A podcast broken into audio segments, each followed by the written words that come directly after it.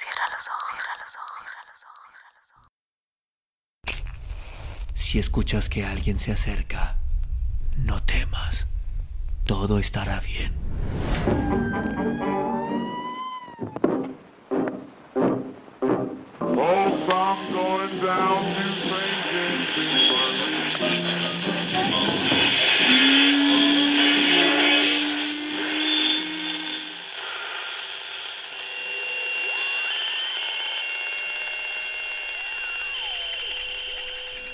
Estás escuchando, Crónica, Crónica Lunares, el lugar, el lugar donde, donde entra por tus entra por tus oídos.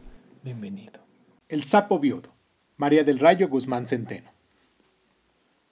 Flor Ángela era su nombre, y le quedaba como anillo al dedo. Su aroma era primaveral y su carita de angelito. Tenía 15 años cumplidos y yo 18. La miré pasar frente a mi casa y la seguí hasta la suya. Nueve cuadras a la derecha y dos a la izquierda, tan cerquita que la tuve siempre y nada que nos habíamos cruzado.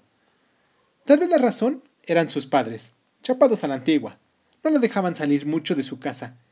Era la hija mayor de don Vicente y doña Guadalupe, los dueños de la farmacia del centro. Tenía dos hermanos menores, uno de nombre Josué y otro de nombre Juvenal.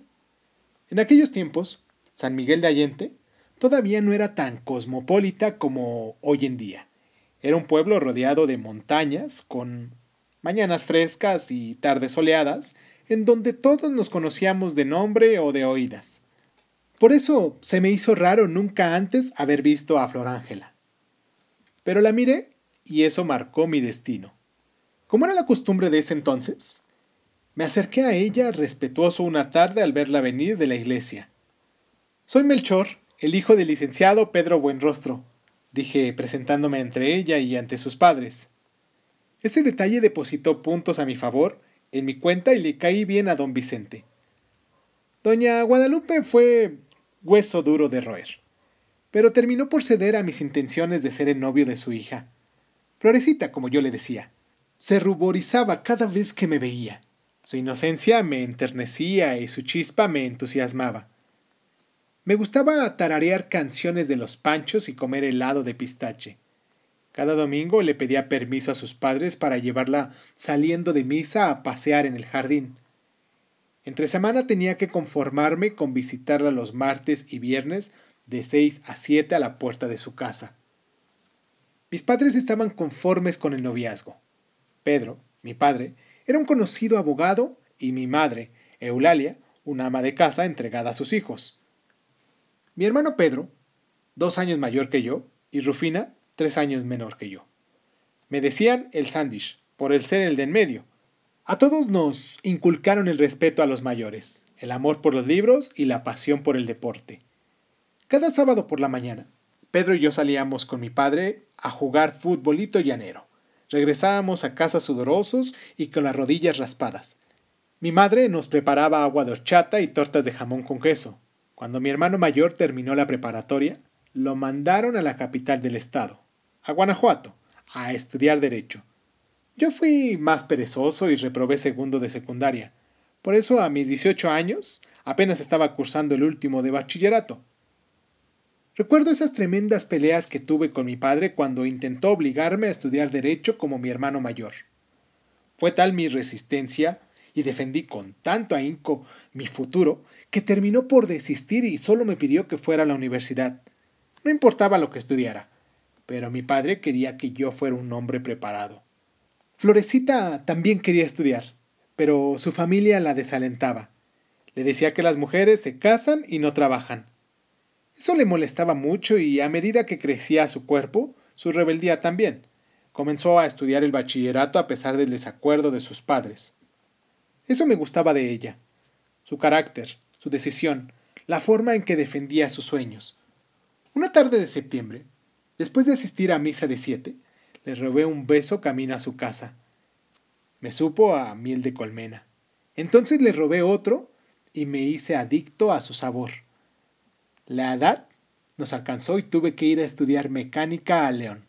Esos 175 kilómetros que nos separan se hicieron miles. Me fui a vivir a casa de una hermana de mi madre, la famosa tía Valeria. solterona y quisquillosa. La tía vivía sola en una casa grande, a dos cuadras del jardín principal. Rentaba los cuartos que no usaba a estudiantes y me rentó uno a mí, el más jodido de todos, el del colchón más viejo y las cortinas más rotas. Seguro que como les cobraba menos a mis padres por el hospedaje, no quiso darme uno de esos cuadros recién remodelados. Eso los reservó para los que pagarían la cuota sin descuento. Pero a mí no me importó. Pasaba mucho tiempo estudiando y saliendo con mis amigos a dar la vuelta por la ciudad. Los viernes por la tarde, al terminarse la jornada escolar, salía como estampida rumbo a San Miguel para ver a mi florecita. Florángela estaba embarneciendo. Sus caderas se ensancharon y sus pechos se inflaron. Se estaba convirtiendo en una damita preciosa que derrochaba sensualidad. Su sonrisa traviesa le daba un aire de niña envuelta en un cuerpo de mujer. Cada viernes por la tarde llegaba a mi casa, aventaba la maleta, me daba una ducha y salía perfumado a buscar a mi florecita. La encontraba detrás del mostrador, ayudando a don Felipe en la farmacia. Agarrados de la mano, atravesábamos la calle y nos sentábamos en la plaza a comer un helado de pistache. Poco antes de las nueve, la acompañaba a su casa y en algún rincón del callejón la empujaba sobre el muro y le, y le robaba sus besos. Esos besos con sabor a miel de colmena que me endulzaban el corazón.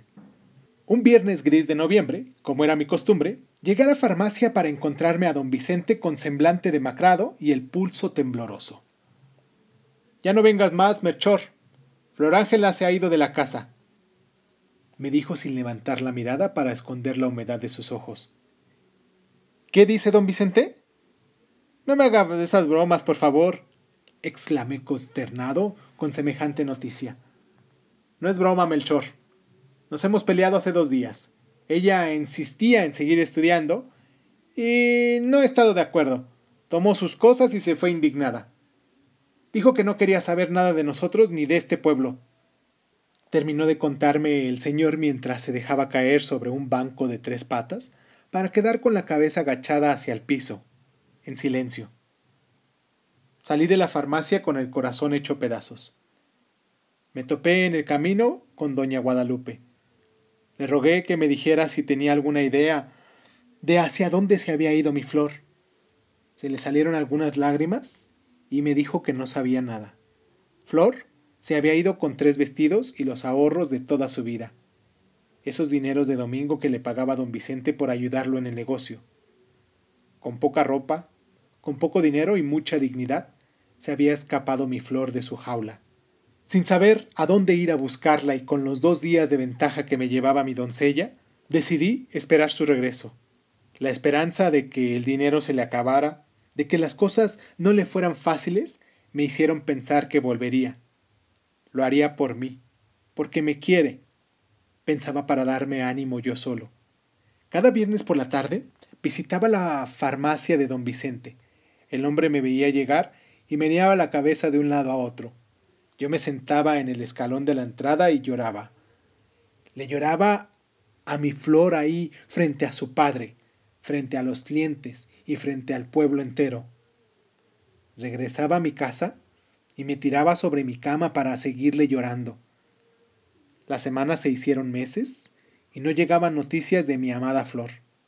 Pasó la Navidad y el Año Nuevo el Día de Reyes y el de San Valentín. Cuando llegó el 10 de mayo, Día de la Madre, doña Guadalupe recibió un telegrama. Perdóname, mamacita. Soy feliz. ¿Te quiere? Flor. Fue así como supimos que estaba en la capital. ¿Cómo la iba a encontrar entre millones de habitantes? La ciudad de México me parecía un país completo. Acostumbrado a mi pueblo provinciano y plácido, me dio pavor imaginarme a mi flor viviendo en ese lugar inmenso y tan poblado. Mi madre terminó por convencerme de olvidarla cuando me dijo Melchor, si se fue sin decirte nada es porque no le importas. Sigue tu camino y búscate otra novia. La juventud es fuerza y es ímpetu. Cuando uno es joven no hay herida que no cierre. Un día me levanté sin su recuerdo. No sé cómo pasó, pero Flor Ángela se me olvidó. Así de simple y así de pronto. Un día cualquiera me sorprendí enamorado de muchachas de la Plaza de León. Como esos hombres traumados que se bloquean los recuerdos de una infancia difícil, así mero me pasó a mí. Sin saber cómo ni cuándo, pude bloquear de mi mente el recuerdo de Flor. Como si no hubiera existido, como si nada hubiera pasado. Me metí tanto en el estudio y después en el trabajo que se me vinieron encima los años. Me convertí en un buen mecánico y comencé a especializarme en la industria automotriz. Trabajé para dos compañías importantes y justo cuando cumplí 24 años me ofrecieron un buen puesto en Monterrey. Acepté y dejé el centro del país motivado por la belleza de una mujer norteña y el buen sueldo que me ofrecían. Allá en San Miguel se quedaron mis padres, mi hermano Pedro ayudando a mi padre en el despacho y mi hermana Rufina recién casada. Dije adiós a mi terruño lleno de esperanza en mi futuro. Llegando a Monterrey, conocí a Olga. Me embelecé con sus largas piernas y su estrecha cintura. A los dos meses de salir con ella, quedó embarazada de Victoria, nuestra hija mayor, y nos casamos dos meses después de que nació la niña. El norte fue bondadoso conmigo. Pude hacer patrimonio y familia. A los cinco años de casados, nació Melchor, mi hijo varón. No puedo decir que la vida en pareja con Olga era miel sobre hojuelas. Los dos teníamos carácter fuerte y controlador, y ella era una mujer depresiva y celosa. A pasar de las bajas mareas, nos reponíamos y llegábamos a tener buenas rachas. Me ascendieron a director general y el dinero nos llegó a manos llenas. Viajamos al extranjero, visitamos a mi familia una vez al año y compramos un mastín napolitano al que le llamábamos Tirol. No lo van a creer, pero a pesar de haber ido múltiples veces a visitar a mis padres a San Miguel de Allende, a pesar de pasar frente a la farmacia de don Vicente, jamás volví a pensar en Flor Ángela. El dolor la arrancó de mis memorias la encapsuló verdaderamente en el olvido. Mi familia fue muy prudente al respecto y jamás volvió a mencionarla. Nunca supe de ella, hasta ese día. Viajé a Guadalajara para entrevistarme con uno de mis gerentes de zona. Me hospedé en un lujoso hotel de la avenida Vallarta. Después de tener la junta, me metí al elevador dispuesto a descansar en mi habitación hasta el día siguiente. Apenas había puesto un pie adentro cuando me petrifiqué y me puse helado. Melchor, ¿eres tú? Soy Flor Ángela, de San Miguel, ¿me recuerdas? exclamó una mujer y me lanzó todas esas preguntas de golpe, con esa voz que emergió de mis memorias más profundas, sacudiéndome completito. ¿Flor Ángela?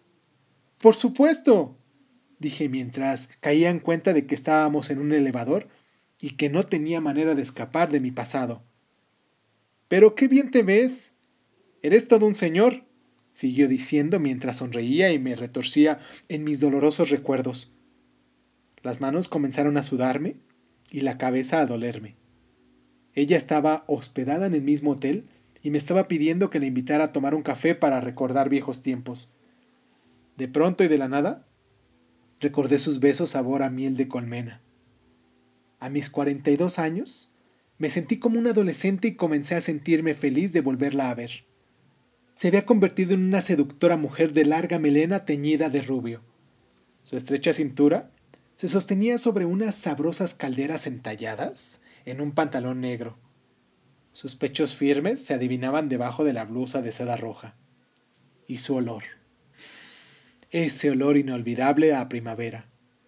Como viejos amigos, nos dirigimos al bar y pedimos un par de cervezas obscuras.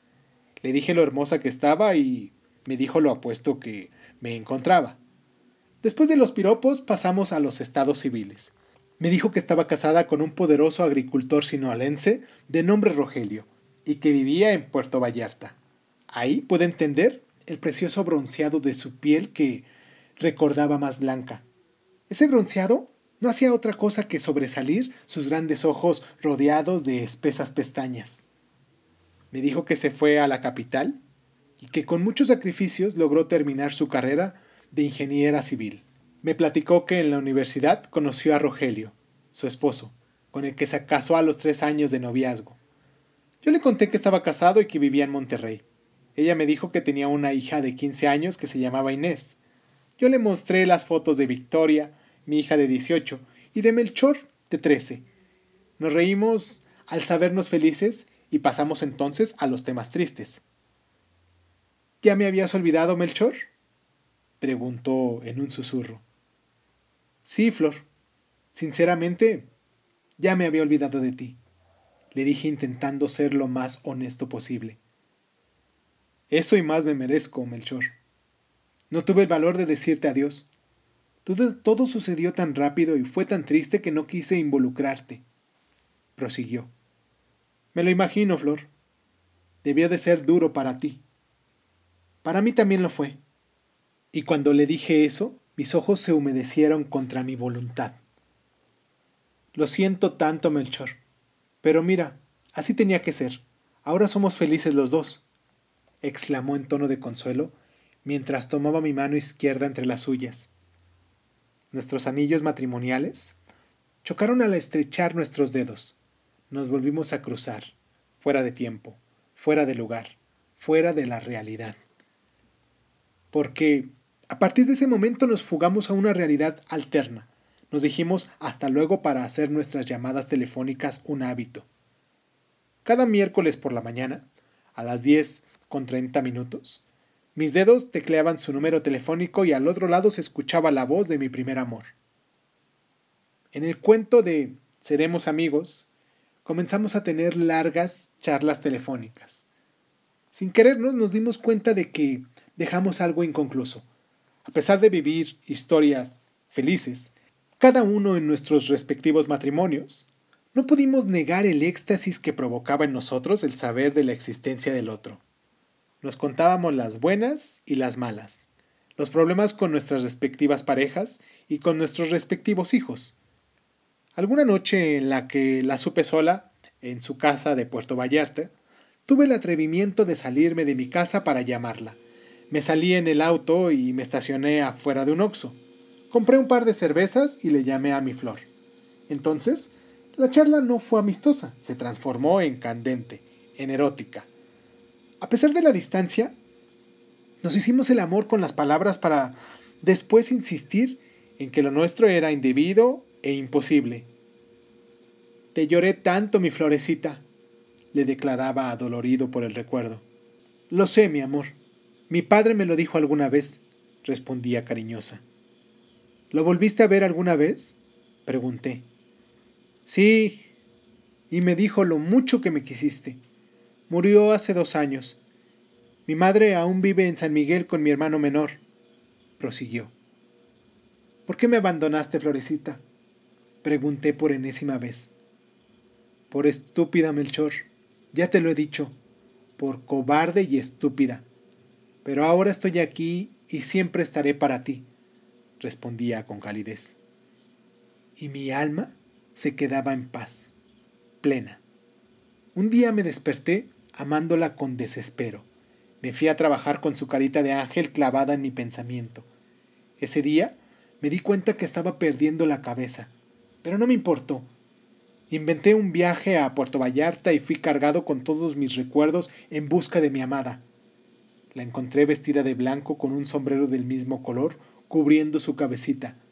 Había rentado una suite en un lujoso hotel lejos de la zona turística, lejos de testigos indeseables, lejos de la zona de peligro. Ese día, en ese lugar dimos rienda suelta a nuestra pasión adulta, sostenida en nuestro amor adolescente. Sus besos sabor a miel de colmena, su piel con olor a primavera. Me la comía a besos desesperado. Por fin era mía, aunque no completamente. Así pasaron catorce años. Para no dañar a terceros, solo nos veíamos una vez al año en Puerto Vallarta, en el mismo hotel, por las mismas fechas. Octubre era nuestro mes, y sus lunas nuestras lunas. Ni su esposa ni la mía se enteraron. Olga murió de cáncer de seno a los 52 años. Flor Ángela fue un gran apoyo para mí en ese momento. A pesar de nunca haber podido amar a Olga como a mi flor, la quise y la respeté como la madre de mis hijos. Fue una buena mujer, una buena compañera. Me convertí en un hombre viudo con una amante clandestina. Mis hijos habían crecido y Victoria decidió irse a estudiar a París, donde se enamoró de un francés con el que se casó dos años después. Melchor estudiaba cine en California. Siempre fue un muchacho sensible y creativo. Yo me quedé en Monterrey acumulando canas y achaques. Flor Ángela envejecía preciosa. La tecnología avanzó y comenzamos a enviarnos emails y mensajes de texto. Nuestra visita anual era un ritual religioso y obligado. Me preparaba para ese momento como un adolescente para su primera cita. Mis hijos me insistían en buscar una novia. Por respeto al marido de Flor, nunca les mencioné de nuestro idilio. Juramos que nunca dañaríamos a terceros. Nos prometimos cordura para nuestra locura. Dicen que un hombre no puede vivir solo. Y es verdad. La vida sin Olga hubiera sido un suplicio si no hubiera estado mi flor en la distancia inyectándome deseos de vivir. Inés, la hija de Flor, se casó y se fue a vivir a Florencia. Con nuestros hijos en el extranjero se hicieron más fáciles los contactos telefónicos y cibernéticos. Los años seguían acumulándose. Yo ya había enterrado a mis padres, a mi esposa y a mi hermano. Solo me sobrevivía Rufina, mi hermana la menor. Flor ya había hecho lo mismo. Su madre había muerto de una embolia y su hermano mayor en un accidente. Solo le sobrevivía Juvenal, su hermano menor que seguía en San Miguel de Allende trabajando en la farmacia. Nos fuimos haciendo tan viejos que nos dolían las rodillas, los riñones, y más de una vez alguno de los dos cayó en un hospital por algún problema gástrico. Mis hijos y mis amigos no estaban de acuerdo en verme envejecer tan solo. Un hombre viudo es un hombre triste. Búscate una mujer, me decía mi compadre Lalo, el padrino de bautizo de Victoria. Ya la tengo, pero está ocupada, pensaba para mis adentros mientras le sonreía en silencio a mi compadre Metiche. Ver a una mujer viuda quedarse sola es muy común, y ver a un hombre viudo quedarse soltero es muy raro. Pero por eso no dejaban de presentarme viuditas y señoritas de edad para que no estuviera yo tan solo. A mí me divertía mucho eso. Pero claro estaba que ninguna tenía los ojos de mi florecita, ni su aroma, ni sus manitas. Me jubilé de la empresa con una buena pensión. Para matar el tiempo aprendí a jugar golf y a pintar óleo. Pude leer muchos libros en esas noches de viudez disfrazada, porque realmente nunca me sentí un viudo. Tal vez un novio viudo, con su jovencita lejana y escondida, a la que iba a visitar una vez al año para robarle uno de sus besos con sabor a miel de colmena. Justo siete días después de que cumplí 72 años, recibí una llamada de mi florecita por la madrugada. Rogelio ha muerto, Melchor, dijo con una voz llorosa y colgó. Me dirigí a la cocina y me serví una copita de anís. Me senté en mi sillón preferido y tomé el teléfono. Llamé a mi hija Victoria a París. Hija, me voy a casar. Colgando contigo llamaré a tu hermano porque quiero que vuelvan a México para estar conmigo este día. Le dije sereno, extasiado, feliz. ¿Cómo? ¿Con quién, papá? preguntó mi hija sorprendida.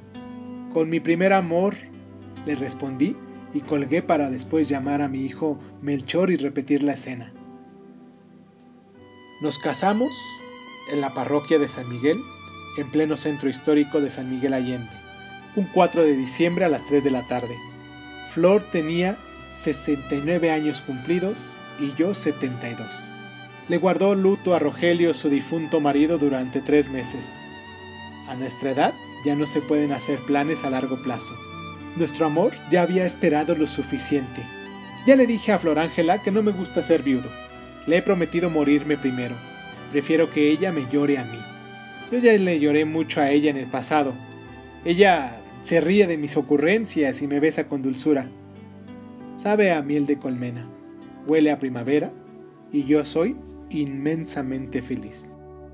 Todavía quedan restos de humedad.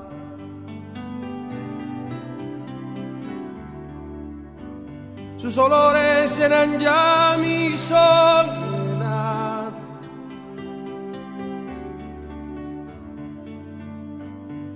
En la cama su silueta se dibuja, cual promesa de llenar el breve espacio en que no está.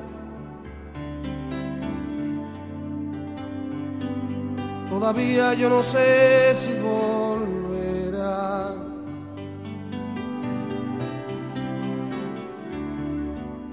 Nadie sabe al día siguiente lo que hará.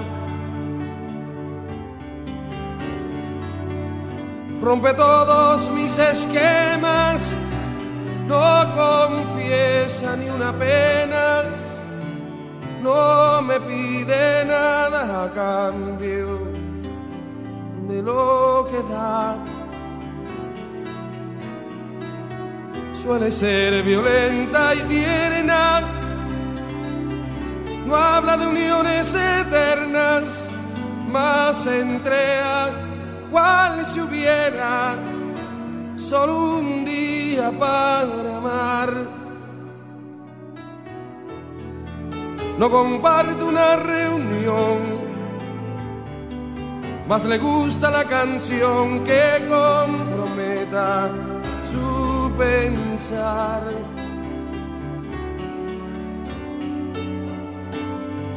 Todavía no pregunté, te quedarás. Temo mucho la respuesta de un más. La prefiero compartida antes que vaciar mi vida. No es perfecta, más se acerca a lo que yo simplemente soy.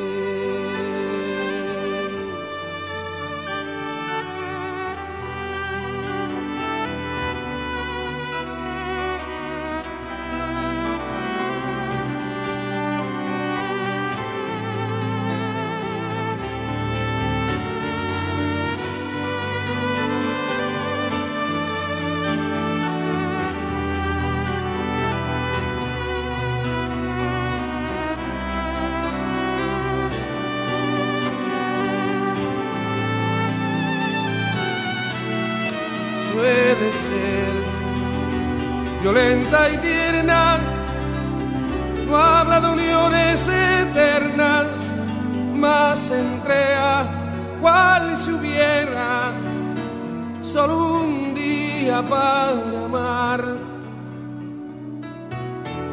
No comparte una reunión, más le gusta la canción que comprometa su pensar. todavía no pregunté, te quedarás. Temo mucho la respuesta una más. La prefiero compartida antes que vaciar mi vida. No es perfecta más se acerca a lo que yo simplemente soy.